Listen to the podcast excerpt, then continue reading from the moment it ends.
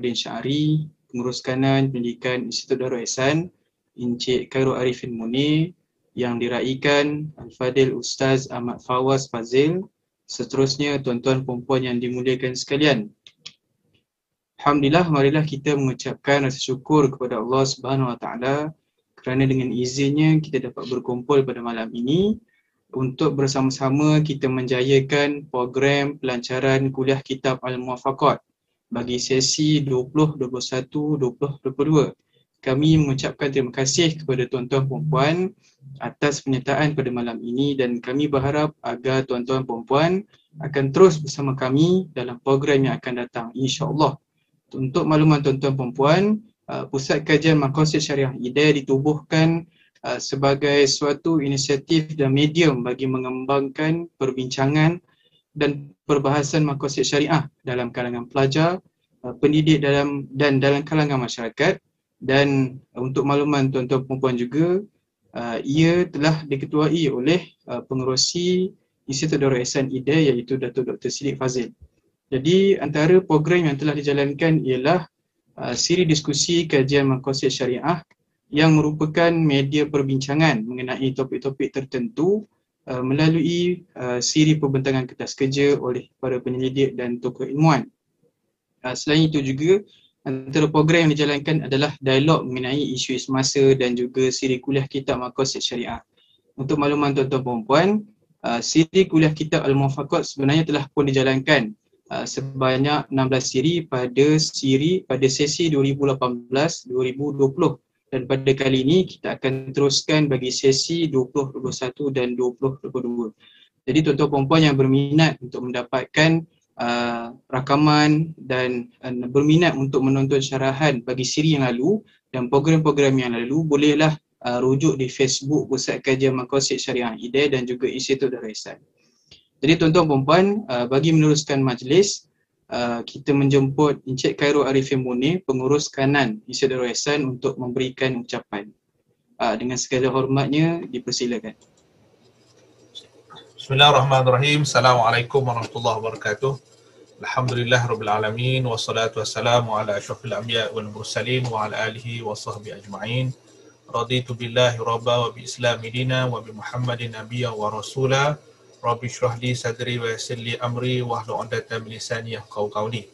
Alhamdulillah, uh, syukur Allah SWT. Terima kasih uh, kerana dapat uh, kita bersama-sama pada malam yang berbahagia ini.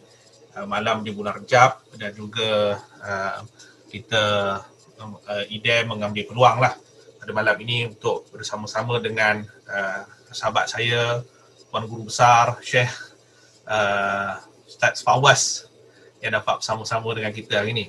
Tadi dia sebut dengan saya nak pakai seban Syria tu. Ha, itu pun dah okey dah Ustaz. Comel tu. Alhamdulillah.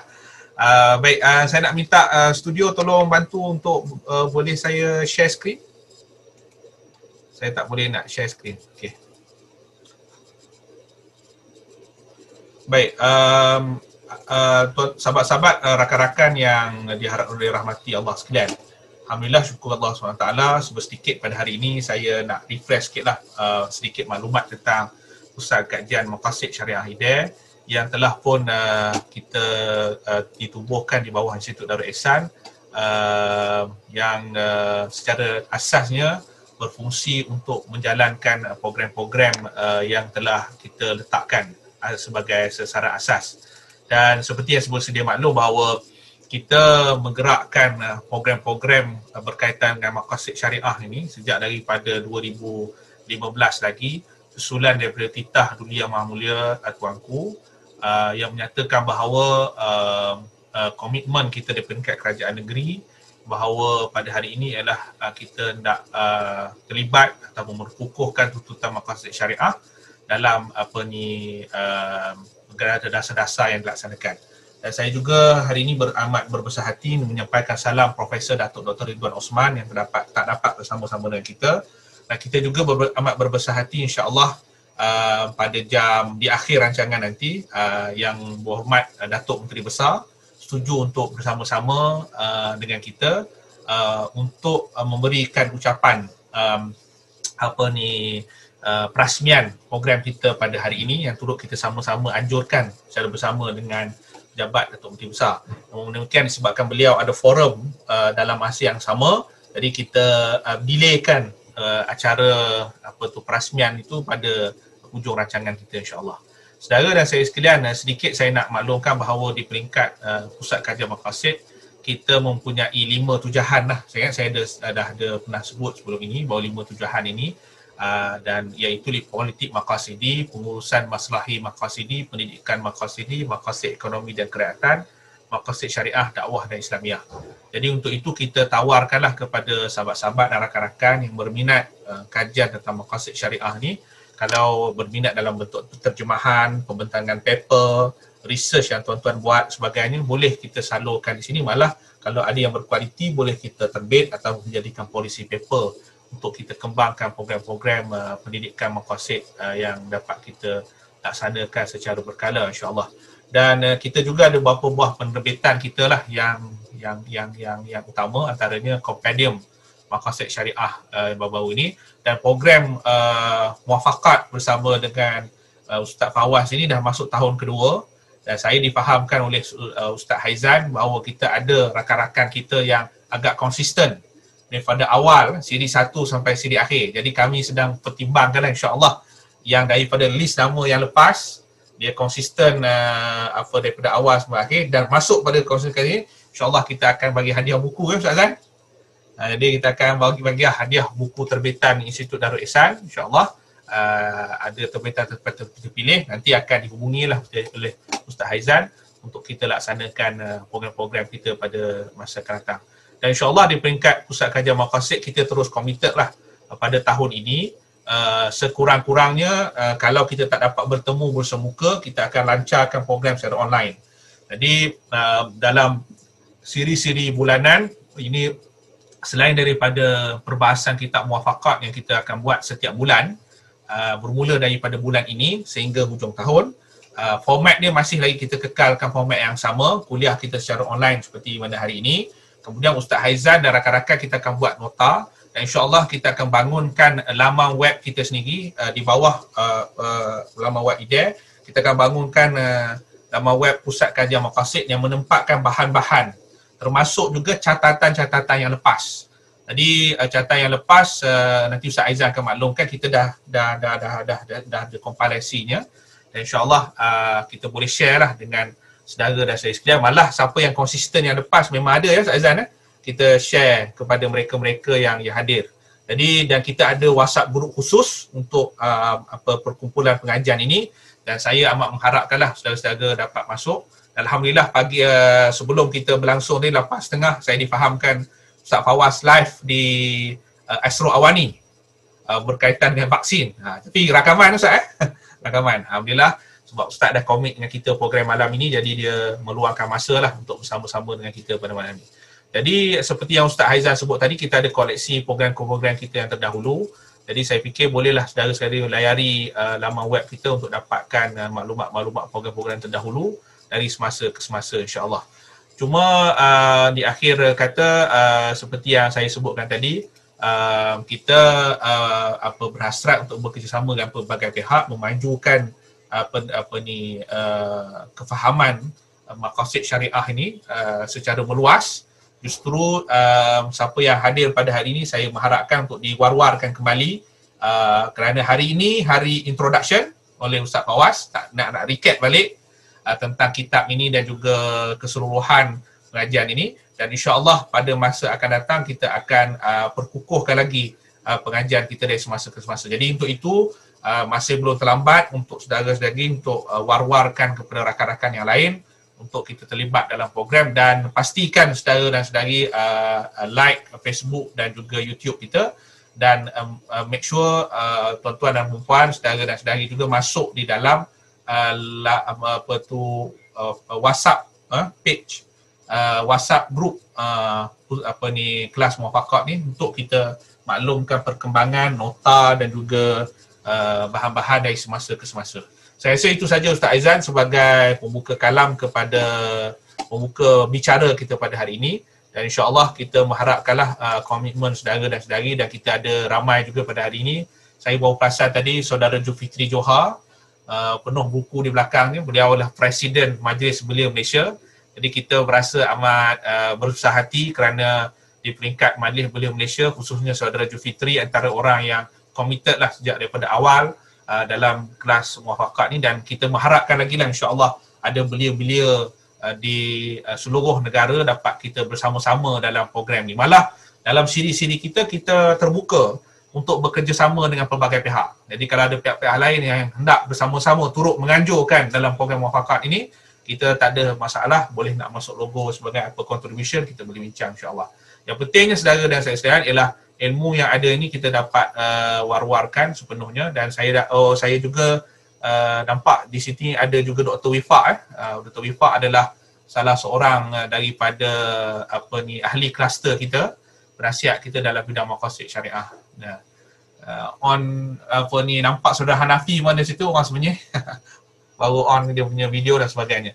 Jadi uh, saudara Pak Ya pun ada. Jadi alhamdulillah uh, ramai yang ada pada hari ini dalam 61 orang yang turut sama uh, terlibat. Uh, kita mengalu-alukanlah semua dapat bersama-sama dan insya-Allah uh, program ini uh, kita akan uh, siapa yang terlepas akan ada record di dalam YouTube kita dan uh, uh, siri-siri yang lepas juga ada ya Ustaz Aizan ya.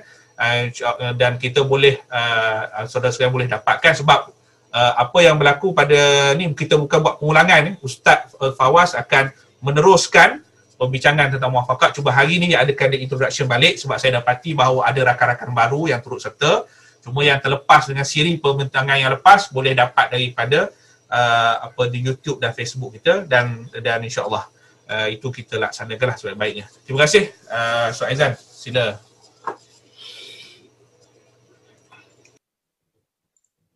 Terima kasih diucapkan kepada Encik Khairul Arifin, uh, pengurus kanan pendidikan uh, Institut Darul Ihsan. Jadi tanpa membuang masa, uh, majlis menjemput Al-Fadil Ustaz Ahmad Fawaz untuk membentangkan pemikiran dan sumbangan Imam Ash-Shatibi dalam dunia makosid syariah dengan segala hormatnya dipersilakan. Assalamualaikum warahmatullahi wabarakatuh. Bismillahirrahmanirrahim. الحمد لله رب العالمين والصلاة والسلام على سيد المرسلين وعلى آله وأصحابه أجمعين. أما بعد يا سيكسيه سيدابو مجلس أستاذ عيزان يا عم أبو حمد دتو منتي بسار إسلامو يا عم أبو حمد دتو سري أمير الدين بن شعري sahabat baik saya, pengurus kanan pendidikan Institut Darul Ihsan, Cik Khairul Arifin Munir, para tuan guru, satizah, cendekiawan sahabat-sahabat yang saya uh, kasih sekalian. Jadi alhamdulillah ya ini merupakan satu uh, kita katakan uh, program untuk membina uh, semula semangat kita membaca uh, kitab-kitab turath terutamanya kitab yang kadang-kadang kalau kita baca seorang uh, agak membosankan. Khususnya kita al-muwafaqat yang kadang-kadang sebagian ulama menyatakan membuang masa. Kerana hujah-hujah yang diberikan terlampau banyak sangat. Jadi eh, menyebabkan ramai juga orang tak baca muwafaqat ni. Sebab kadang-kadang dia meleret. Jadi menjadi juga perbincangan Eh, di kalangan ulama apa signifikan terlampau panjang sangat. Uh, jadi kitab ini sebahagiannya mengagung-agungkan dan sebahagiannya menganggap uh, uh, maqasid tidak berhajat kepada panjang lebar seperti yang dibicarakan uh, oleh Al-Imam Syatibi rahimahullah. Cukup kita membaca Al-Mustasfa Al-Ghazali membahaskan maqasid dalam 2-3 muka surat, orang dah faham apa itu maqasid. Namun setiap zaman dia ada keperluan dia ya setiap zaman dia ada tuntutan dia uh, sudah tentu uh, uh, Imam Syatibi uh, mempunyai reason yang tersendiri uh, dan kita sekarang ni kita melihat uh, Maqasid telah mempunyai kitab yang ratusan kitab dan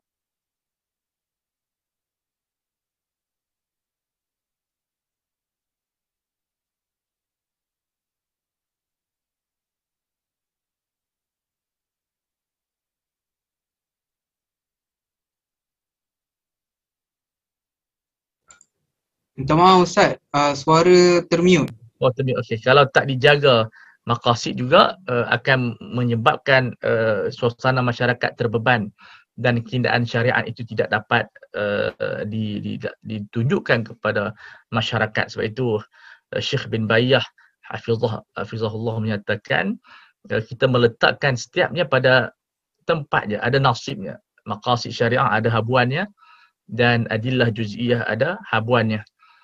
Tidak boleh kita membunuh uh, adillah juz'iyah dengan kita hanya mengutamakan maqasid ataupun kita membunuh maqasid dengan hanya melihat kepada dalil-dalil juz'i. So ini satu benda yang menjadi kontradik uh, pro and kontra di dalam uh, ilmu maqasid. Dan juga adakah ilmu maqasid ini ilmu yang mustaqil. Makna dia dia adalah ilmu yang berdiri pada zatnya seperti ilmu fiqh, ilmu qaidah fiqhiyah.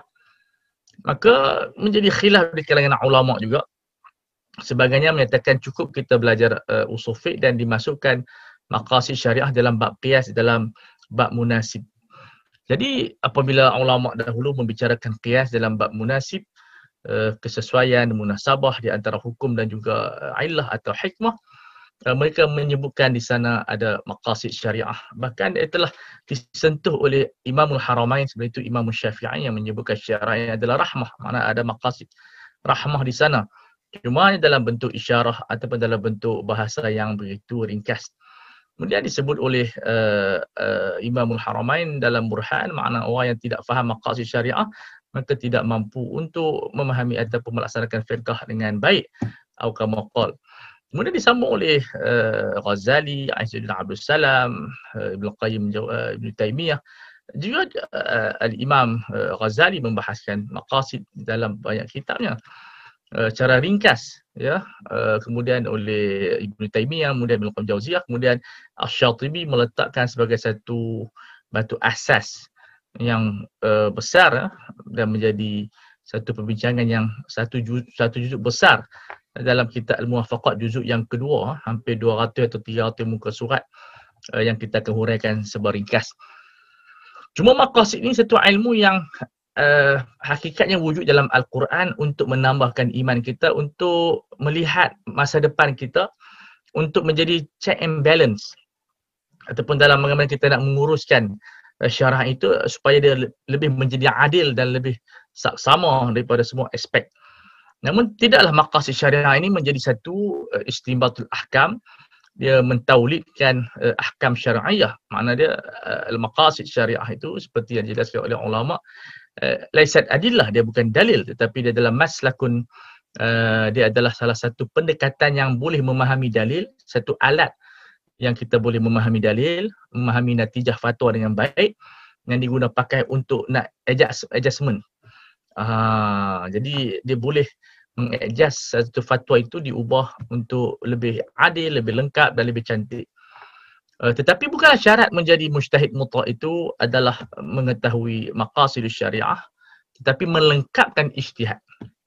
Makna dia maqasid syariah ni dia menjadi satu tempat yang menjadikan faqih itu lebih lebih kuat, lebih uh, lebih orang kata lebih power lah, uh, lebih power dalam ijtihad dan istinbatnya. Apatah lagi yang melibatkan uh, fatwa yang melihat kepada ma'alat, uh, kepada natijah dan kesan uh, sekeliling tetapi kadang-kadang berlebihan dalam maqasid juga menyempitkan hukum. Dengan orang bila dia semua maqasid menyempitkan hukum. Semua maqasid semua maqasid jadi akhirnya uh, tidak ada ruang uh, fiqh bergerak di sana. Jadi juga akan berlaku pertembungan. Sebab itu kita perlu sederhana dalam semua perkara. Jangan sampai maqasid ini menindas fiqh dan jangan sampai fiqh menindas maqasid. Dia berjalan jamban ila jambin uh, seiringan. Sebab kita melihat uh, ulama-ulama maqasid sebelum uh, apa dia zaman kita sekarang ni semua adalah fuqaha. Al-Ghazali, Al-Shatibi adalah fuqaha Malikiyah. Uh, imam Syafi'i adalah imam sendiri. Ibn Taymiyah adalah Hanabilah. Ibn Qayyim Jauziyah dia adalah Hanabilah. Uh, Azzuddin Abdul Salam adalah Syafi'iyah. Mereka adalah fuqaha yang yang lengkap ulum mereka. Yang menjadi iskaliah di zaman kita sekarang ni apabila uh, kita membahaskan maqasid syariah, fiqh zero daripada pemikiran. Yang ini akan merosakkan uh, syariah itu sendiri. Sebab maqasid bukan satu ilmu yang sukar. Dari sudut pembacaan, makna dia ilmu ni boleh dipelajari oleh orang awam, boleh dipelajari oleh golongan pertengahan, boleh dipelajari oleh pakar.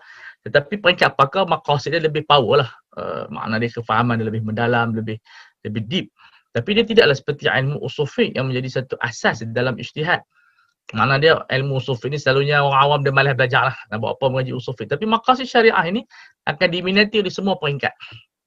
Ini adalah ulumul Quran yang mungkin kita tafsirkan wa yu'allimuhumul kitab wal hikmah. Jadi tugas Nabi ni bukan setakat mengajar Al-Quran tetapi mengajar hikmat Al-Quran.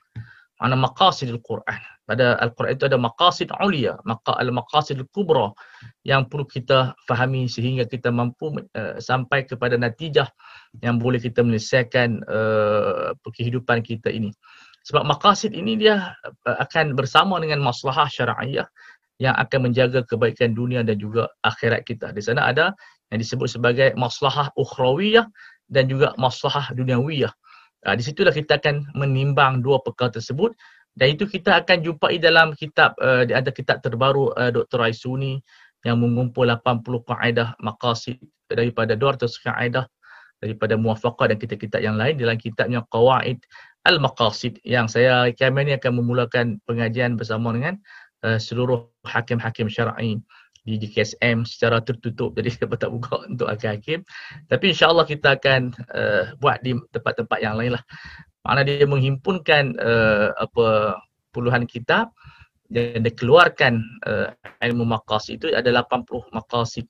Uh, jadi uh, itu di antara kitab yang sangat bagus yang ditulis oleh uh, Al-Alama Dr. Ahmad Raisuni Hafizahullah. Dan ada kitab yang besar iaitu kitab uh, Mu'lamah 43 jilid eh, uh, yang menghimpunkan maqasid syariahiyah, uh, qawaid usuliyah dan juga qawaid fiqhiyah yang dihimpun oleh uh, Dr. Raisuni, Dr. Ali An-Nadawi dan juga uh, Allah Yarham Jamaluddin Atiyah yang dibantu oleh banyak bahisin dan fuqaha. Dan itu kita di antara yang terbaik yang ditanuhi oleh ulama dan tuan-tuan dan perempuan boleh dapat dengan harga RM1,500 lebih murah daripada motor uh, Y11 Yamaha bawa 11,000. Tapi buku itu sangat bermanfaat kepada kita yang akan memberikan kita minda yang bau. Dia bukanlah satu benda ibdaat yang kita katakan ada benda yang terlampau bau tapi dia adalah himpunan.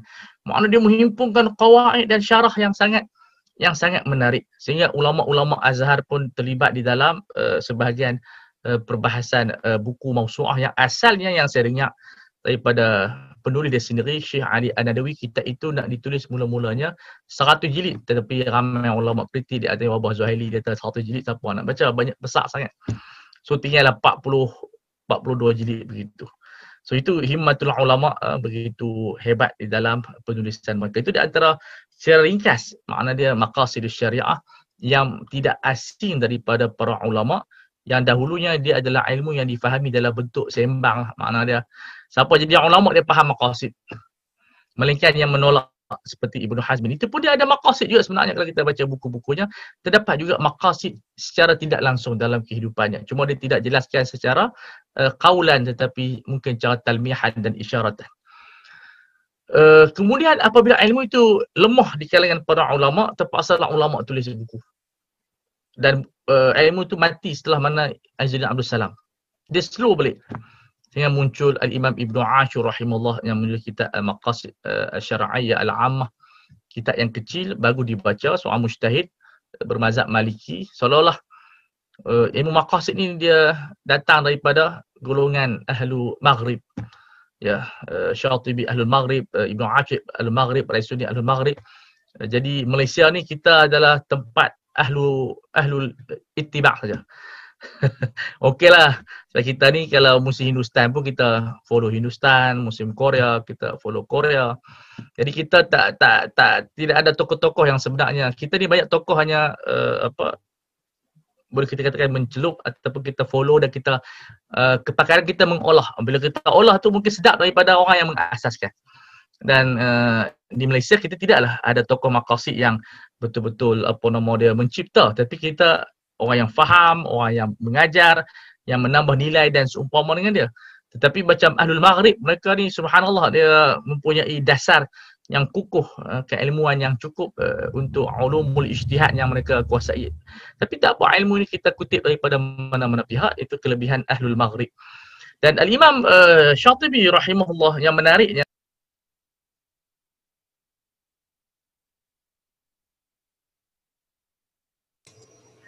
Ustaz Fawaz termute tu.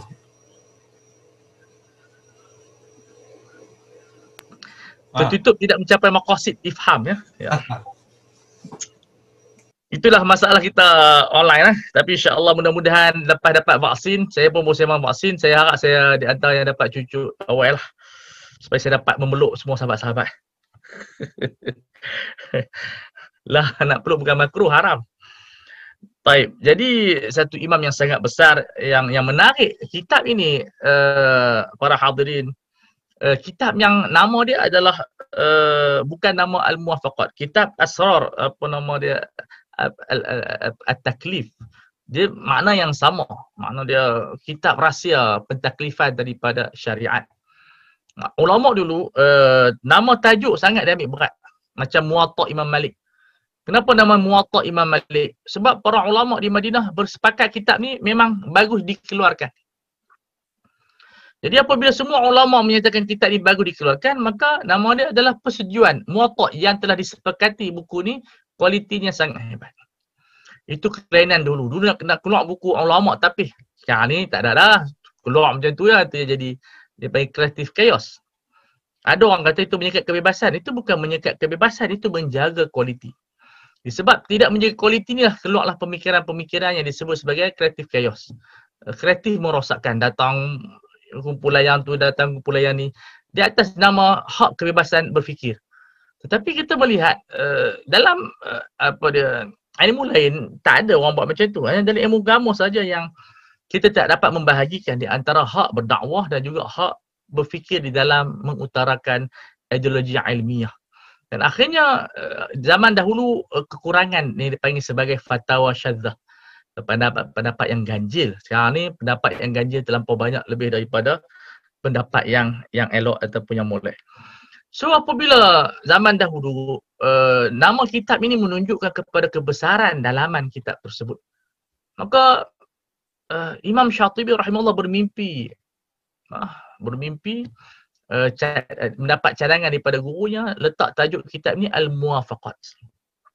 Maknanya mendapat persetujuan uh, mendapat satu endorsement daripada para ulama. Sebab tu bila zaman dahulu hubungan guru dengan ulama sangat guru dengan anak murid sangat luar biasa.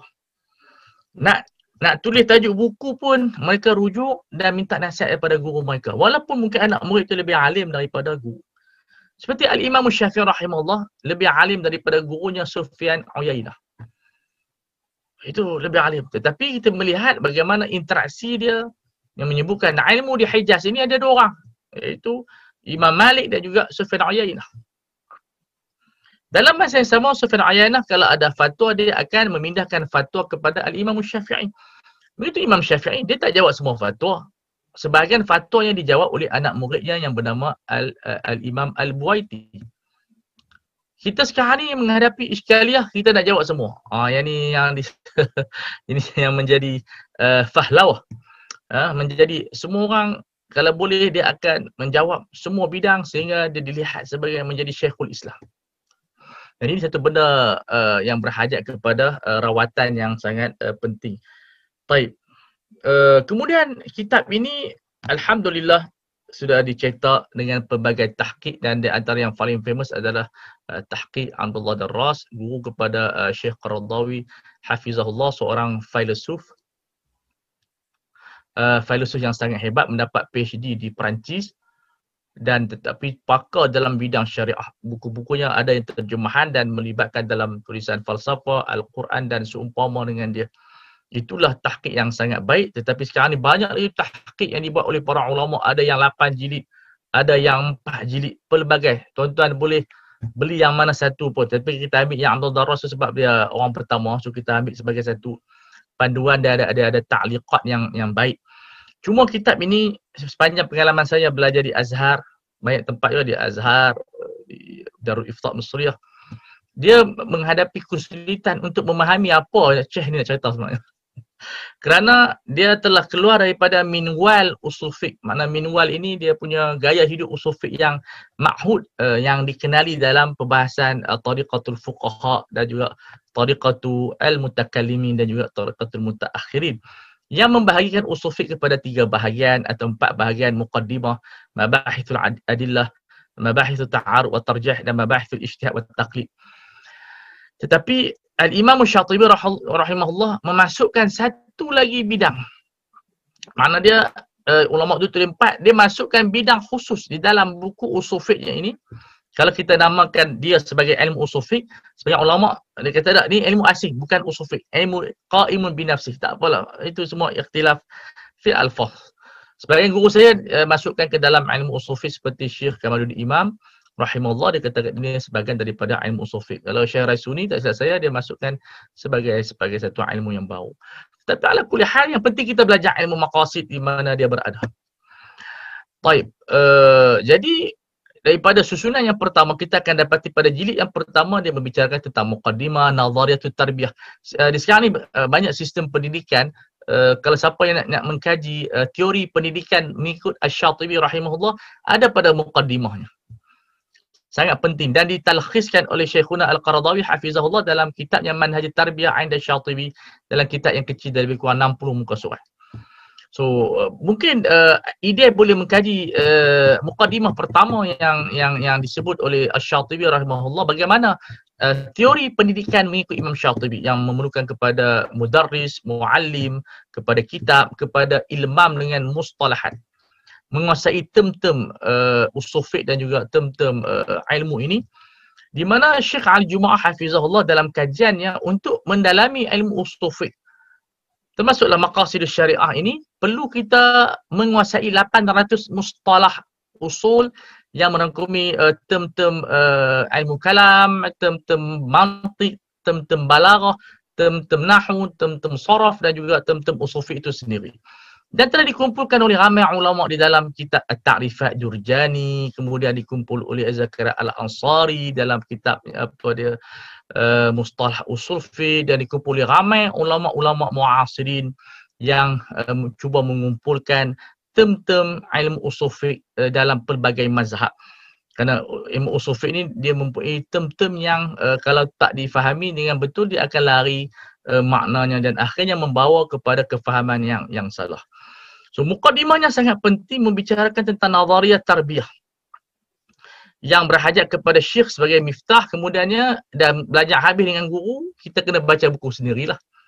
Dan al-Imam Syatibi yang luar biasa ini dia kata uh, kita perlu membaca buku mutaqaddimin lebih lebih aula daripada kitab mutaakhirin mutaqaddimin seperti al-Um Syafi'i rahimahullah Muwatta uh, uh, al-Mabsut al-Sarahsi uh, al-Mudawwanah Al-Kubra oleh Imam Al-Qasim eh, baik kepada Imam Malik.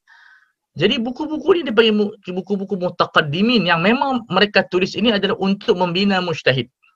Seperti kitab uh, apa nama dia Al-Muhalla, seperti kitab Sunan Al-Bahiki Al-Kubra, uh, kitab Al-Majmu', uh, kitab uh, Fathul Qadir.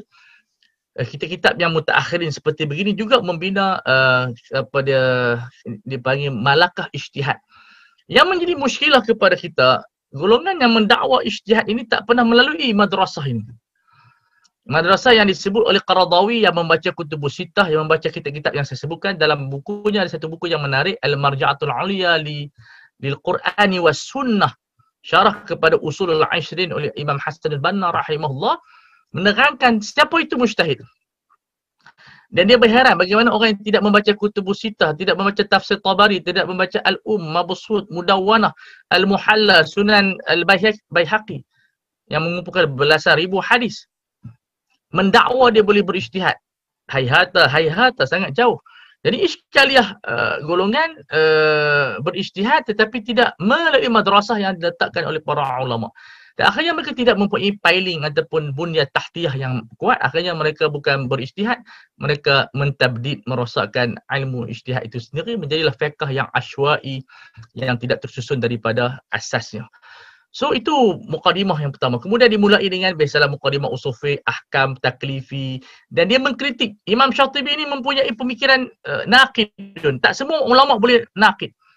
Kebanyakan ulama yang uh, yang nakid dia adalah yang mutakhassis seperti Syatibi dia mutakhassis fi usul fiqh. Tetapi ulama yang mausu'i bila dia tahu semua uh, kelemahan dia dia kurang uh, uh, kritik. Sebab dia telah ditenggelami oleh banyak ilmu jadi nak kritik tu susah sikit lah. Boleh kritik tapi tak ramai orang seperti Imam Syafi'i dan Imam-Imam Ghazali yang mempunyai lautan ilmu yang luar biasa menjadi pengkritik. Eh, Imam Ghazali masuk falsafah, dia kritik falsafah. Luar biasa. Ibn Taymiyah, dia belajar falsafah, dia mengkritik falsafah. Tapi malangnya di zaman sekarang ni, orang yang mengkritik falsafah tidak membaca falsafah. Dia bacalah buku kecil-kecil, kemudian dia kritik A to Z. Ini tidak uh, berjalan di atas manhaj ilmu. So Imam Syatibi mengkritik tentang uh, definisi rukhsah. Uh, kenapa rukhsah ni uh, uh, definisi rukhsah yang dikemukakan oleh ulama rukhsah ni ada rukhsah wajibah, ada rukhsah mubah, ada rukhsah uh, mandubah dia kritik di sudut uh, sedemikian. Jadi kritik di sudut definisi ibahah dengan tahir ila akhirih. Dan dia adalah ulama yang pada pandangan saya menjelaskan lagi maksud ulama tentang mafhum uh, hukum uh, ibahah yang uh, ada mikro dan ada makronya. Mana hukum dia ada mikro dan makronya. Kalau kita baca kitab fiqh uh, dia menyebut uh, faida taraku al azan bila satu kampung itu meninggalkan azan qutilu mereka diperangi oleh kerajaan. Sedangkan apabila mukadimah kitab semua mazhab menyebutkan al azan uh, adalah mandubun azan itu adalah sunnah. Mana bila sunnah, kenapa kerajaan boleh angkat senjata? Rupa-rupanya uh, mereka tidak uh, tunjukkan term tersebut iaitu term yang disebut oleh bagi saya yang saya rasa dia orang yang pertama dan ini juga telah ditasahkan oleh Muhammad uh, Az-Zuhaili hafizahullah dalam kitabnya Usulul Fiqh Islami yang sangat baik. Uh, bukan wabah Zuhaili Muhammad Zuhaili dia ada usul fiqh Islami juga. Al-Wasit dia ada fil usul fiqh Islami. Dia menyebutkan qad yakunu al-fi'lu mubahan bil juz'i wa wajiban bi kulli wa qad yakunu al-fi'lu mubahan bil juz'i wajiban bi kulli wa haraman bi kulli ila akhirih. Maknanya di segi mikro dia jadi sunnah tapi di segi masyarakat dia menjadi fardu ain, fardu kifayah, afan, fardu kifayah. Ataupun harus individu haram secara apa dia makro. Misalnya kita sebut tentang isu yang hangat iaitu uh, tanzimul usrah. Tanzimul usrah boleh buat cara individu. Makna dia satu family tu dia miskin. Sebab di antara tanzimul usrah adalah berlaku dengan tiga sebab kemiskinan, uh, anak terlampau ramai ataupun isteri sakit. Untuk individu boleh tapi kalau disistemkan dalam sebuah kerajaan, oh, dia akan menentang kepada maqasid syariat, akan menentang kepada sebuah negara. Jadi individu boleh tapi kalau buat sebagai undang-undang haram. Nampaklah. Ni untuk orang hisap okok solok ni saya melawak lah jangan ambil. Hisap okok mungkin lah ada tiga orang boleh tapi tak boleh buat undang-undang lah. Kita galakkan cara umum begitu. Mana nak hisap okok, hisap dalam bilik ayam. Dengan tempat awam. Ha, ni, ni contoh yang tak betul sajalah. Nak bagi seronok sikit bagi orang hisap okok. Sebab hisap okok ni saya duduk cadang saya ada seorang kawan uh, apa nama dia daripada halal juga duk fikir nak buat rokok halal. Kalau kita boleh buat rokok halal ini sangat mengembirakan peniaga dan semua ustaz-ustaz yang sedang uh, ketagih rokok. Kerana kita telah menyelamatkan mereka daripada rokok yang haram. Apa yang cara yang saya fikir? Kita kurangkan bahan-bahan racun yang dikatakan haram dalam kandungan dia. Mungkin kita bermadu lebah, kita berkismis, kita berperisa, derian dan seumpama dengan dia. InsyaAllah rokok itu menjadi rokok yang uh, halal dan saya orang pertama akan isap rokok tersebut. InsyaAllah. Sebab PKP ini menyebabkan saya nak isap rokok stres. Haji Bahrin kata dia lagi stres. Dia masuk masuk hospital Haji Bahrin. Ha, saya nak isap rokok tapi saya fikir saya duk menjadi apa? Speaker Jakim duk haram rokok. So, tak, tak jadi hisap. Kalau saya tak jadi speaker saya hisap dah. Silap jadi speaker Jakim pasal rokok. Jadi tak isap rokok lah. Shisha pun saya kata haram. Saya haram tu sebab saya baca fatwa Majlis Kebangsaan. Jiwa saya ni duk pegang. Tak tahu. Tapi sampai sekarang Alhamdulillah tak esok rokok lagi lah tuan-tuan dan puan masih lagi siqah dalam bahasa orang Azhar di Mesir. so ini makna dia term-term yang uh, apa dia Syatibi kemukakan. Yang menarik lagi dikemukakan ialah uh, ma'fu anhu. Allah ini adalah ulama yang pertama. Dia bukan orang pertama create tapi dia menjelaskan term ma'fu anhu.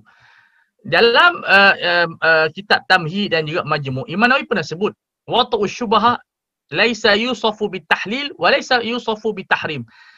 Waktu syubhat maksud dia tersilap jimat bini, dia jimat adik ipar dia, kembar, tak dikatakan halal, tak dikatakan haram. Ah, tapi dia, dia tak letak terma. Tetapi Syatibi disebut itulah martabatu hukum syar'i yang ketiga, yang keenam nama dia martabatul afwi. Dan ini perlu dikembangkan. Dalam muamalat, dalam ibadat, di dalam politik, mungkin ada perkara-perkara yang kita kemukakan dia tak berdosa, dia ada tidak tidak apa tidak orang kata apa tidak haram dan tidak halal di tengah-tengah. Itu adalah satu pandangan yang dikemukakan oleh al-imam kita yang sangat hebat Syatibi walaupun dia Maliki tetapi dia seorang imam yang mencapai tahap mujtahid uh, mengikut Syekh Qaradawi hafizahullah.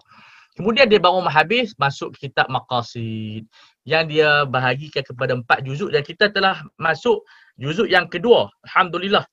Yang pertama dia membicarakan tentang maqasid syarak dari sudut peletakan syariat. Apa yang dia nak daripada syariat?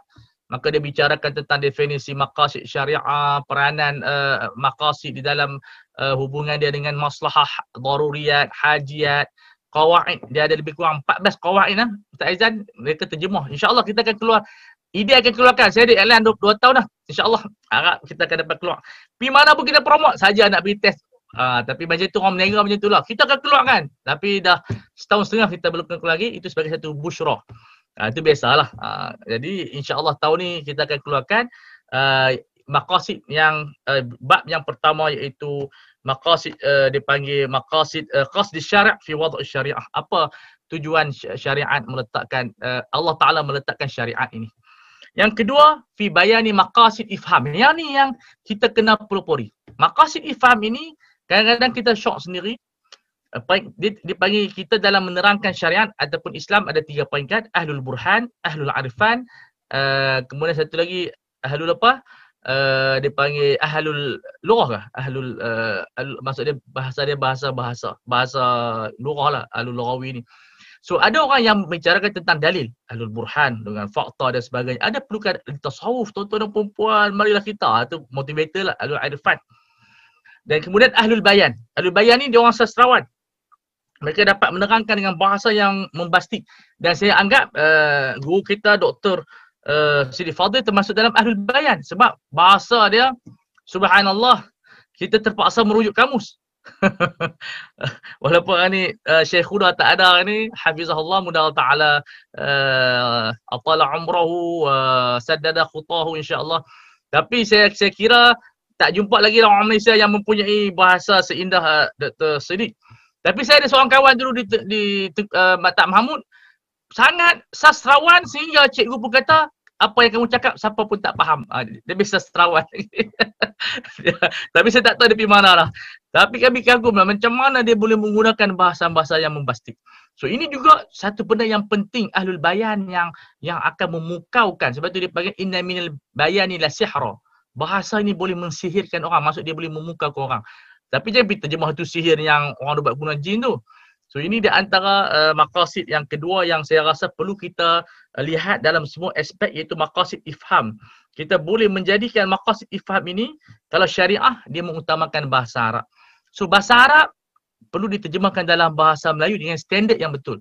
Saya melihat kawan-kawan saya, Alhamdulillah saya nak ucap ambil kesempatan hari ni, nak ucap tahniah kepada adik ipar uh, bos kita Haji Arifin uh, Syekh uh, Marwan di atas kejayaan dia master dia buat maqasid. Uh, itu di antara anak-anak muda yang mereka uh, teliti di dalam pembelajaran maqasid. Kita ucapkan tahniah dia pun di antara yang awal yang terlibat dengan ide so kita ucap tahniah uh, Allah Taala memperbanyakkan uh, insyaallah daripada Haizan dan sebagainya uh, tokoh-tokoh maqasid yang muda Kemudian yang ketiga kita tak masuk lagi. Fi bayani qasdi syara' fi wadu syari' syariat ditaklif. Apakah tujuan syarak meletakkan syariah untuk ditaklifkan? Adakah untuk membebankan? Ha, di sini yang membicarakan tentang al-haraju marfu'un. Bebanan itu ditolak oleh syariat. Tetapi apakah mafhum bebanan? Bebanan macam mana? Adakah bebanan ringan ataupun bebanan yang akan merugikan kos ekonomi, memakan kos yang tinggi, kemudian uh, apa dia kita katakan kesakitan meningkat dan seumpama dengan dia itu yang dibahaskan di dalam apa nama dia Syatibi rahimullah dan diletakkan konsep al-wasatiyah ataupun al-taisir. Kemudian yang terakhir fi bayani qasd syari' fi dukhul mukallaf tahta ahkam syariah itu yang dipanggil maqasid mukallafin. Ha, yang ni yang kita mungkin uh, dalam mazhab Syafi'i uh, ada dalam bab al-umur bi maqasidiha kemudian dibahaskan apakah kesan uh, niat kita di dalam undang-undang ataupun syariat. Dalam jenayah pun disebut sebagai intention. So ini dibahaskan uh, sebahagian daripada empat maqasid yang kita mungkin kita hanya melihat kepada maqasid yang pertama saja hafzuddin ila akhirih dan tapi Syatibi dia ada empat pembahagian di dalam maqasid syariah. Dan bab yang ke pada ke, ke, ketiga dia bahaskan tentang uh, al-Quran dan sunnah adillah. Kemudian yang keempat uh, yang terakhir bab ijtihad fatwa dan adab uh, seorang alim dan kita dengan ulama. So empat uh, bahagian atau lima bahagian seringkasnya dalam kitab muwafaqat yang ada empat jilid. Insyaallah siapa yang baca melengkapkan ilmu usul fiqhnya saya tutup dengan cerita sebelum kita mendengar perasmian daripada yang amat berhormat uh, al-imam uh, Khidri Bey uh, rahimahullah seorang ulama Hanafi yang mengarang kitab usul fiqh dan dia mengarang seolah-olah dia cuba menghuraikan al-mustasfa lil Imam Al-Ghazali pada pandangan saya. Sebab dia silibus dulu pengaji di Mesir dulu di Jamiah Amerika Maftuhah. Bila kita baca mustasfa tak faham kita akan faham melalui uh, kitab uh, usul fiqh Khidri Sebab usul fiqh ni banyak ringkas tajuk usul fiqh ya. Ada Abu Zahra, Abu Zahra dia moden sikit dia qanuni. Kemudian tapi Khidri lebih akrab kepada kitab mustasfa rahimahullah kitab yang sangat unik dan di Malaysia kurang popular sebab mereka banyak mempulikan Abu Zahrah. Khidrib ini seorang tokoh yang sangat besar. Dia ada buku dia Nurul Yakin, uh, buku fiksirah yang sangat bagus. Jadi kita tengok uh, dia seolah dia menghuraikan uh, kitab Al-Mustasfa. Namun pada mukadimahnya dia menyatakan sebelum dia cetak buku ni, dia tunjuk buku usul fiqh ni kepada Al-Imam Muhammad Abduh rahimahullah. Kata Muhammad Abduh, kamu dah baca dah muwafaqat. Mafaqat dulu dia mahtutat bukan ada cetakan pun. Dia kata saya belum baca lagi. Dia kata sebelum kamu uh, cetak buku ini, kamu baca dulu muwafaqat dan masukkan dalam buku usul fiqh kamu, baru kamu cetak. Bila dia baca muwafaqat, baru dia nampak kelengkapan usul fiqh tersebut dan dia masukkan uh, beberapa anasir maqasid sedikit di dalam kitabnya usul fiqh dan akhirnya uh, buku itu menjadi buku yang menjadi rujukan utama di kalangan darisin uh, mu'asirin. Jadi kita itu sangat penting kerana uh, Muhammad Abdul kata apa tak lengkap kita usul fiqh tanpa membaca kitab al-muwafaqat. Jadi saya rasa setakat itu dahulu uh, cukup untuk kita dengar sedikit daripada uh, uh, mukadimah yang saya ingin uh, ceritakan tentang kelebihan maqasid dan juga kitab muwafaqat ini uh, tak lengkap usul fiqh kita tanpa muwafaqat. Jadi kita kena baca juga sekadar mana tahu. Saya pun tak faham semua tapi kita cuba faham mudah-mudahan bila kita baca berulang kali dengan sahabat-sahabat uh, Allah Taala membuka futuhat berdasarkan qawaid pembacaan turas kita akan sampai kepada ghayah dan juga matlamat dan insya-Allah kita akan mula nanti pada bab yang kedua maqasid ifham. Terima kasih sekali lagi saya ucap terima kasih kepada Yang Muhammad, kepada Ide, kepada semua yang terlibat dalam uh, menjayakan usaha ini. Mudah-mudahan diberkati oleh Allah. Sekian dahulu. Assalamualaikum warahmatullahi wabarakatuh. Waalaikumsalam warahmatullahi wabarakatuh. Terima kasih diucapkan kepada Al-Fadhil Ustaz Ahmad Fawaz atas penerangan berkenaan dengan uh, pemikiran dan sumbangan Imam Asyatibi dalam dunia uh, maqasid syariah. Jadi seterusnya, majlis menjemput yang amat berhormat Datuk Menteri Besar uh, Negeri Selangor Darul yang amat berhormat Datuk Seri Amiruddin bin Sya- uh, Amiruddin Syari bagi menyampaikan ucapan perasmian. Dengan segala hormatnya, dipersilakan.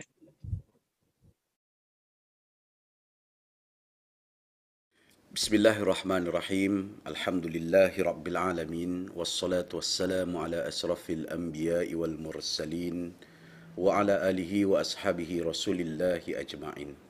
Qala rabbi israh li sadri wa yassir li amri wahlul 'uqdatan min lisani yafqahu qawli.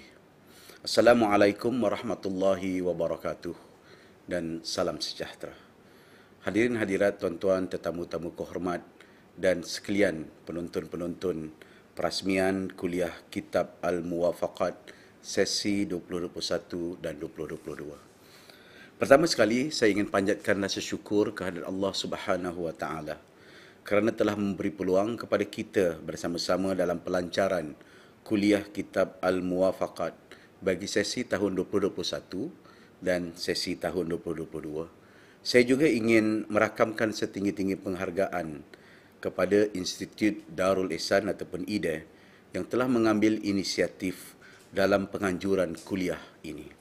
Tidak lupa juga saya ucapkan ribuan setinggi-tinggi penghargaan dan terima kasih kepada Al-Fadil Ustaz Ahmad Fawaz Fazil yang memberikan kupasan dan syarahan bagi kitab Al-Muwafaqat sepanjang kuliah ini diadakan dalam tahun 2021 dan 2022 nanti. Tuan-tuan dan puan-puan yang saya kasih sekalian, pada 30 Mac tahun 2015, dalam istiadat pembukaan persidangan penggal ketiga Dewan Negeri Selangor yang ke-13, ke bawah Duli Yang Mahmulia Sultan Selangor telah memberikan saranan agar makasid syariah diangkat sebagai asas penggubalan dasar-dasar kerajaan negeri. Seiring dengan semangat dan titah Duli Yang Mahmulia Baginda, kerajaan negeri telah melaksanakan pelbagai usaha ke arah penerapan makasid syariah dalam pentadbiran. Hal ini perlu dilakukan bagi menjadikan makasid syariah sebagai asas bagi segala polisi undang-undang serta pendekatan kerajaan negeri di tahun-tahun mendatang. Sebagai satu inisiatif secara proaktif, Institut Darul Ihsan ataupun IDE telah mengambil pelbagai perancangan dan melaksanakan berbagai program mengenai makasid syariah dengan objektif utama bagi membantu kerajaan negeri Selangor mengaplikasikan makasid dan memberikan kesedaran serta pencerahan kepada pelbagai lapisan masyarakat, pembuat dasar, pentadbir, pendidik dan masyarakat secara umumnya. Dalam pada masa yang sama, usaha merakyatkan maqasid syariah juga sentiasa dilaksanakan bagi memastikan perbincangan tentang maqasid syariah ini tidak sekadar bermain di fikiran para sarjana dan pemikir-pemikir yang ada di negeri dan negara kita, tetapi mampu dicerap dan dihadam oleh masyarakat secara keseluruhannya terutamanya di kalangan umat Islam. Perkara ini seharusnya menjadi amalan dan budaya bukan hanya diperkatakan dan difikirkan tetapi juga menjadi tindakan dan juga perilaku masyarakat secara umumnya. Sebaliknya makasyid syariah juga ada dalam bentuk penulisan, penterjemahan maupun dalam bentuk kuliah turut perlu disampaikan kepada masyarakat agar ilmu ini lebih dihayati oleh segenap pelusuk masyarakat yang tinggal di negeri Selangor. Tuan-tuan dan puan yang saya kasih sekalian, makasyid syariah telah menjadi satu fenomena keilmuan Islam pada masa kini. Apabila kita dapati wacana seputar ilmu makasyid ini terdapat di mana-mana sahaja. Kajian-kajian serta penulisan ilmiah mengenai tema ini juga semakin banyak dihasilkan oleh para sarjana di institusi-institusi penyelidikan seluruh dunia. Kebangkitan kesedaran makasid ini ada kaitan dengan wasiat Muhammad Abduh kepada murid-murid beliau agar mereka membaca kitab Al-Muwafaqat. Oleh yang demikian, kita boleh lihat para tokoh yang mempunyai kaitan dengan Muhammad Abduh akan memberikan perhatian kepada kitab Al-Muwafaqat ini. Walaupun kitab ini tidak diberikan penekanan dan tidak mendapat tumpuan selayaknya pada era SAITB disebabkan beberapa faktor seperti konteks sosiopolitik umat Islam ketika itu yang lemah menyebabkan hasil karangan beliau dan tokoh-tokoh besar ketika itu seperti karangan kitab Ibn Taymiyah dan Ibn Qayyim terbantut. Selepas hampir lima kurun, kitab ini kembali diangkat pada hari ini dan menjadi kitab paling utama dalam membicarakan isu dan perkara-perkara yang berkaitan dengan maqasid syariah. Oleh itu, amalah baik sekiranya kita dapat bersama-sama dalam kebangkitan makasid pada zaman ini dan hari ini dengan mendengarkan syarahan bagi kitab muafakat ini. Tuan-tuan dan puan yang saya kasih sekalian, Islam merupakan agama yang universal dan bersifat sejagat serta mampu meraihkan pelbagai fitrah kemanusiaan. Namun syariat ini hanya akan dapat berfungsi sedemikian apabila ia tidak sekadar berorientasikan hukum semata-mata tetapi turut menitik beratkan soal nilai, falsafah, makasid serta hikmah-hikmah bagi setiap pensyariatan bagi merealisasikan masalah bagi sekalian umat. Makasid syariah berpotensi menjadi titik temu dan penghubung kepada segala kemajmukan masyarakat di dunia dan juga di negara kita. Ia boleh berfungsi sebagai jambatan antara agama dan tamadun.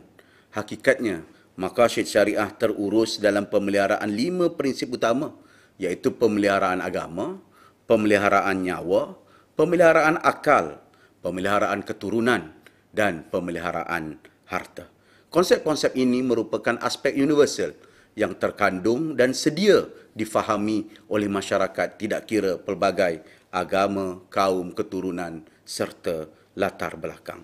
Saya percaya jika aspek-aspek ini ditekankan dan diterjemahkan dalam kehidupan seharian, ia bukan hanya selari dengan aspek-aspek maqasid syariah, tetapi ia juga mampu menjadi aspek-aspek universal yang boleh dikongsikan oleh sekalian umat untuk kita meleraikan perbedaan-perbedaan kecil yang mampu mencetuskan kegelisahan, memisahkan serta menimbulkan suasana yang tidak adil dalam masyarakat dan kehidupan seharian kita. Akhir sekali, saya sangat mengharapkan agar siri kuliah Kitab Al-Muwafakat yang dilaksanakan oleh Institut Darul Ihsan ini yang akan dikelolakan dan dikendalikan Al-Fadil oleh oleh Ustaz Fawaz akan mampu menjadi penghubung utama serta mampu memberikan impak positif kepada nadi, jiwa, pahaman dan pemikiran masyarakat secara keseluruhannya dan membawa kita ke arah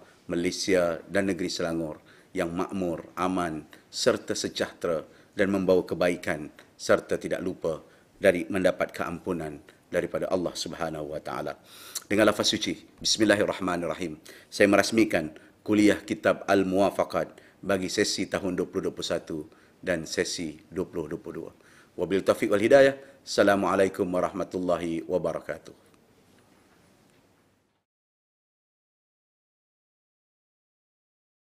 Atas ucapan perasmian sebentar tadi. Jadi tuan-tuan perempuan, uh, insyaAllah kita akan berikan ruang dan peluang kepada tuan-tuan perempuan sekiranya ada sebarang persoalan ataupun kemusykilan yang hendak diajukan uh, kepada Al-Fadil Ustaz.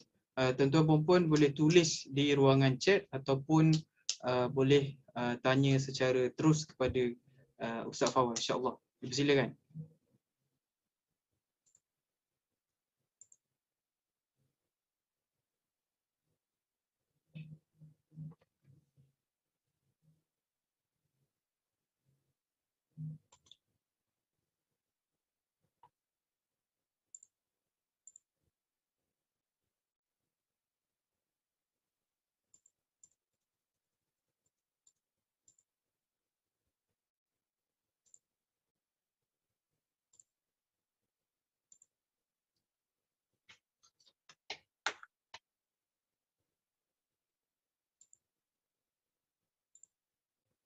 Adakah sebarang persoalan mungkin isu-isu semasa ataupun isu berkaitan dengan fake dan sebagainya ya Ustaz eh? Boleh Ustaz?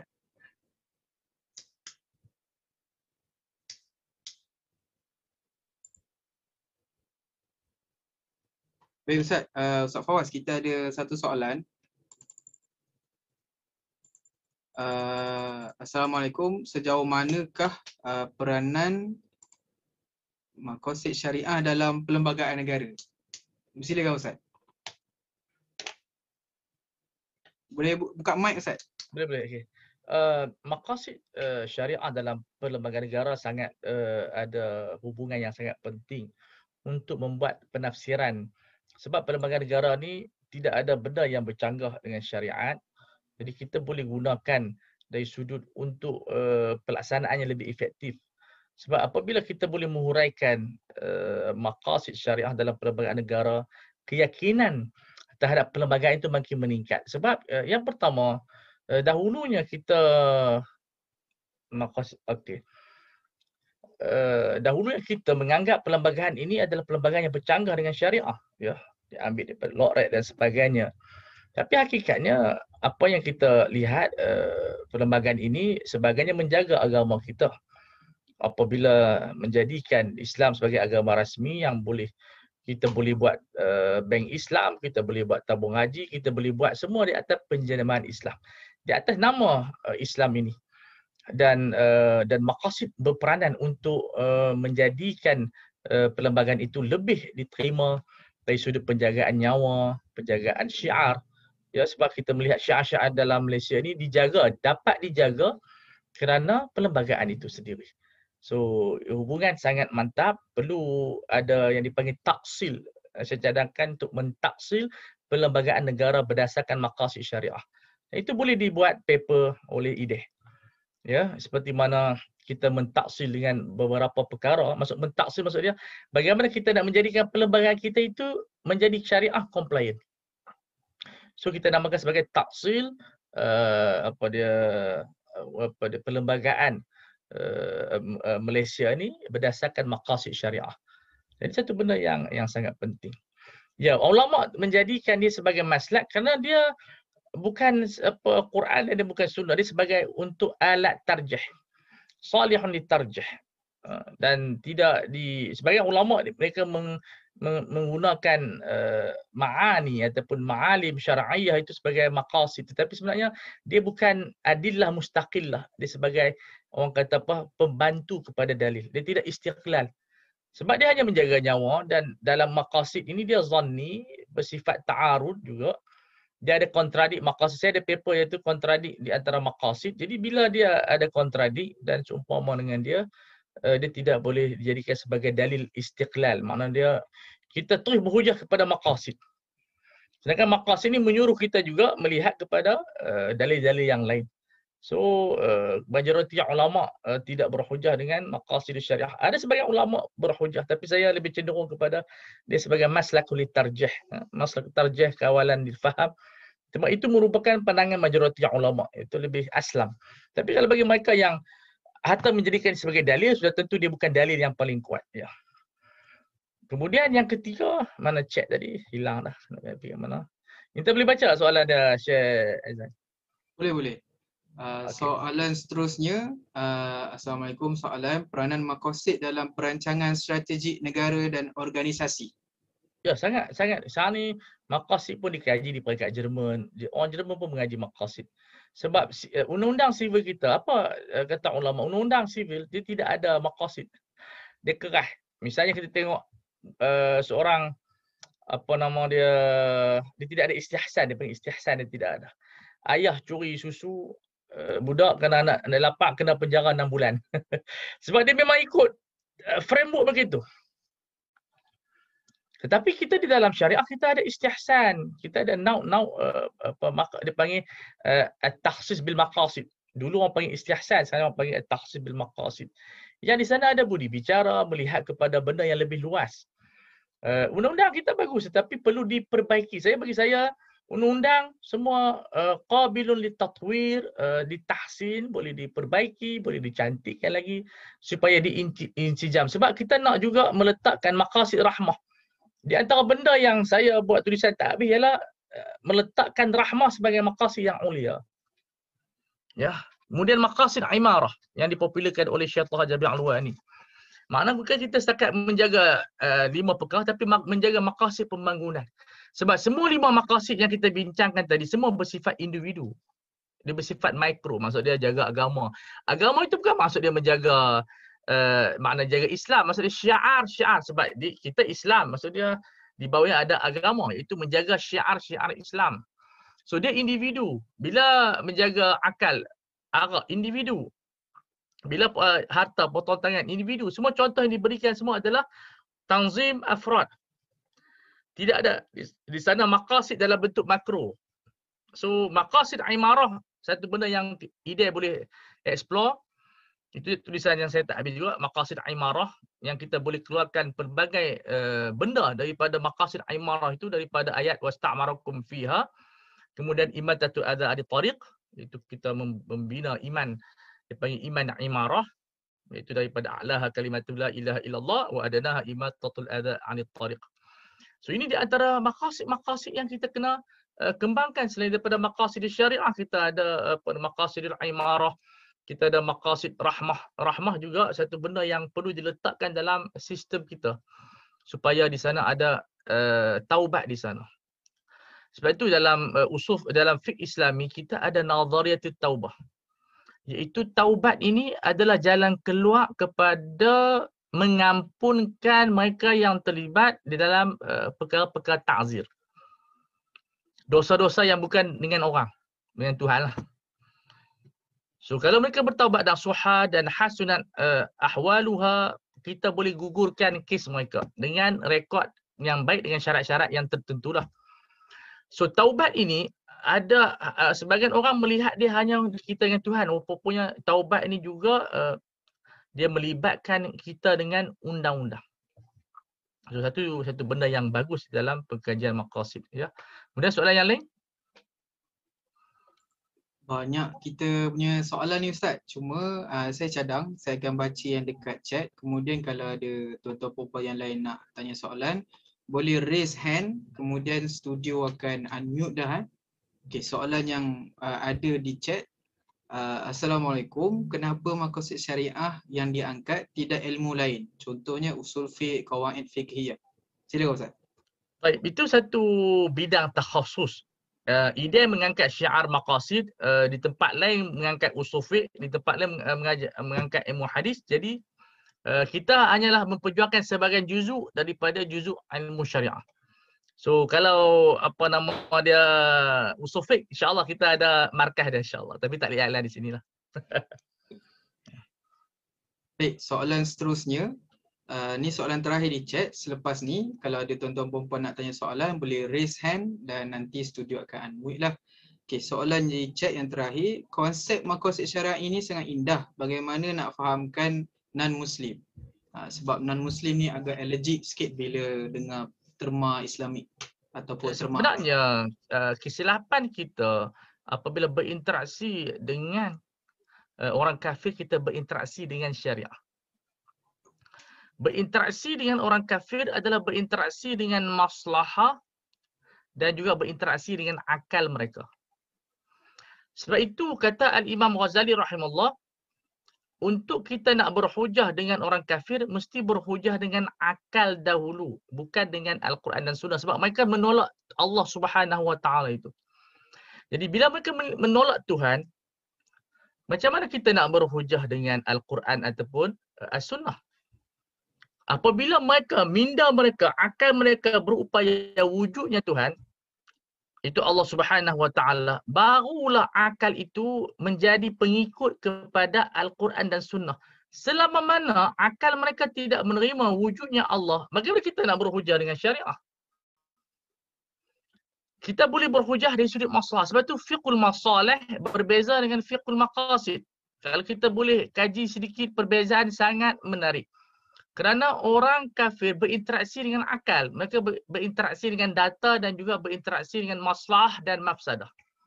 Sebab itu kita melihat ayat-ayat Al-Quran melihat kepada alam, melihat kepada kebaikan, keburukan yang disebut sebagai dalam usufik nama dia At-Tab' ataupun istilah modennya Al-Wazi'ud Dini, Al-Wazi'ud Tab'i. Kata ulama usufik, sekiranya syariah tidak datang pun sebahagian daripada tabiat kita ini faham benda ni tak boleh buat seperti makan benda-benda yang najis. Benda yang najis orang kafir tak makan, orang Islam pun tak pakai. Eh, tak tak apa tak makan. Yang menyatukan mereka bukan agama, tabiat dalaman kita. Itu mungkin dikaji dalam maqasid uh, fitrah, maqasid tabak, maqasid syahwat itu uh, kesemuanya kita boleh kemukakan. Jadi khitab kita kepada orang bukan Islam ialah bukan khitab uh, syariah ataupun af'alul mukallafin. Kemudian apa nama dia khitab yang kita nak tujukan kepada mereka khitabul aqli. Sebab itu uh, sebagian uh, dari sing keliru dengan istilah usul iaitu uh, kaedah al-kuffar mukhatabuna bi furu'i syariah. Apabila mereka membicarakan dan menyatakan orang kafir pun dikhitab dengan khitab taklifi mereka kata orang kafir apa kena buat macam orang Islam kata. Sebenarnya yang disebutkan al-kuffar mukhatabuna bi furu' syariah ialah untuk digandakan azab di hari kiamat. Untuk iltizam dengan syariat mereka tidak dikhitab sebab tu dalam kitab Hasyash Shinruani dalam kitab mazhab syafi'i ni kata apa? Mereka mukhatabuna bi furu'i syariah li mudha'afatil azab laisa liyaltazimu. Mereka dikhitabkan hukum syariat untuk diazab pada hari kiamat sama ada mereka beriman atau tidak tetapi bukan untuk beriltizam dengan syariah. Mereka beriltizam dengan undang-undang negara tetapi tidak beriltizam dengan syariat itu sendiri. Jelas tak? Baik, terima kasih Ustaz. Tadi ada peserta ada tuan uh, saya tak pasti namanya Muhammad, Cik Muhammad. Dia kata? Maqasid syariah bersifat universal. Uh, sebenarnya bukan begitu. Fiqh ini sebenarnya dia tidak akan bercanggah dengan maqasid tetapi fiqh ni dia adalah uh, himpunan-himpunan yang melahirkan maqasid. Sebab itu sebahagian daripada adillah maqasid adalah istiqra. Istiqra ini diambil daripada juz'iyat. Kesalahan kita, kita cuba menjadikan maqasid syariah ni musuh kepada fiqh dan musuh kepada fiqh musuh kepada maqasid ini ada satu kefahaman yang salah. Mana mungkin syariat ingat Syatibi menyebutkan di dalam muwafaqat syariah la tatasadam. Syariah tidak akan bertemu. Dia tidak akan bertemu dengan fiqh. Yang bertemu itu adalah ijtihad ulama yang ada terkesan dengan zaman dan kawasan. Tetapi apabila fiqh itu dibentuk dalam bentuk yang tersusun, insya-Allah dia menjadi fiqh yang baik. Dan pertembungan itu adalah pertembungan idea sebenarnya yang tidak terkeluar daripada manhaj syariah. Jadi mereka yang benci kepada fiqh hari adalah satu kesilapan. Dengan uh, soalan-soalan sedemikian adalah soalan yang lahir daripada uh, misleading uh, di antara siapa yang belajar fiqh man istaqraha man istaqraha man istaqraa alfaha kata Syatibi. Siapa yang mengkaji cara induksi dia akan jumpa apa yang saya katakan. Baik, uh, tadi ada Cik Muhammad yang raise hand. Ada ada ya? tanya soalan? Ataupun tuan-tuan yang lain ada yang nak tanya soalan boleh raise hand dan kita akan ada ada assalamualaikum. Assalamualaikum. Uh, ustaz. Uh, nak tanya begini ustaz. Sekarang ni ada kecenderungan uh, kerajaan-kerajaan uh, baik di pusat atau di negeri untuk mengaplikasikan maqasid dalam bentuk uh, dasar dan juga uh, indeks di peringkat ke bau ni menteri YB menteri ada ada perkenalkan dasar baru iaitu dasar uh, Rabbani Rabbani ya Rabbani dengan ya ya meletakkan maqasid insaniyah rabbaniyah sebagai asas. Okey, uh, dalam sekarang ini kita berwacana tentang maqasid syariah dengan lima prinsip. Okey, kemudian uh, di Selangor sudah memperkenalkan dasar uh, maqasid dalam takbiran. Uh, bagaimana kita nak melihat ini dalam sebagai satu kerangka yang besar supaya dia tidak memberi satu uh, confuse kepada masyarakat. Baik. Itu yang sama. Yang yang kedua Ustaz, yang kedua uh, tentang pelaksanaan indeks syariah ni. Sebab di di peringkat pusat sekarang ni sudah ada pelaksanaan I maqasid dan di uh, digabungkan dengan uh, SDG. Uh, jadi persoalan saya maqasid tu masih belum mantap di kalangan uh, awam. Uh, rakyat. Malah pentadbir sekalipun. Tapi jika nak digabung pula dengan SDG itu menambahkan lagi satu macam kekeliruan gitu. Pandangan Ustaz? Baik. Uh, saya melihat apa yang dilancarkan oleh menteri tidak ada pertembungan dengan kita. Semua itu ada melengkapkan. Dan kita tahu di Malaysia ni setiap menteri ada wawasan sendiri. Uh, jadi daripada zaman dulu daripada Islam hadari sebenarnya satu benda pun tak bercanggah dengan syariat. Apa yang dibuat oleh kerajaan daripada dulu sampai sekarang dari segi daripada dulu 80-an zaman Datuk Seri Ibrahim melancarkan islamisasi tak ada masalah. Apa problemnya islamisasi? Kemudian uh, Islam hadari tak ada problem Islam hadari. Uh, seperti orang membina al-fiqh al-hadari. Kemudian uh, kepada wasatiyah tak ada problem. Kemudian kepada maqasid syariah, uh, kepada rahmatan alamin tak ada problem, rabbaniyah tak ada problem kerana kita kena ingat syariah ni tak pernah bertemu. Ini yang disebutkan oleh Syatibi, oleh Ibn Rushdi, oleh Ghazali. Dia takkan bertemu. Kalau bertemu itu bukan syariah. So kita mesti yang lebih penting daripada penjenamaan nama itu adalah pelaksanaan yang dimasukkan di dalam makna maqasid yang lima itu. Kemudian makna Rabbaniyah sebagai sumber sebab apa semua lima ini diambil daripada itijah Rabbani. Makna dia Rabbani ini adalah satu uh, kiblat kita. Kiblat yang yang menjadi dasar kepada uh, maqasid yang lima sebab kita maqasid lima ini datang daripada Allah Subhanahu Wa Taala berdasarkan istiqra. Jadi ini dia satu benda yang saya rasa uh, kekeliruan itu berlaku mungkin dari sudut pelaksanaan. Pada teori kalau kita baca semua daripada Islam Hadari sampai sekarang ini yang dibawa oleh Selangor, tak ada apa-apa masalah. Apa yang semua cantik-cantik belaka. Cuma bila time pelaksanaan itulah yang menjadi masalah. Dia panggil sebagai kontradik. Yang mana kita nak dahulukan. Ha, yang ni yang berhajat kepada ijtihad. Ijtihad yang perlukan kepada pendataan, perlukan kepada musyawarah untuk kita akan cuba laksanakan sebaik mungkin. Kalau tak boleh satu parti perfect, 90, 80 sebab pelaksanaan maqasid tetap bersifat zanni. Dia tidak ada qat'i dalam pelaksanaan, kita tidak ada qat'iyat. Tetap dalam marhalah zanniyat kerana dia akan berubah dan seumpama dengannya. Sebab itu saya, pribadi saya, sebab saya terlibat juga dalam di Mesir itu kami masuk Islah Hadari, saya masuk je Islam Hadari, masuk kelab ni jadi apa? Benda hari apa? Kelab benda hari Islam Hadari. Masa tu UMNO merintah. Saya masuk je, saya suka jadi kerajaan. Bangkangnya.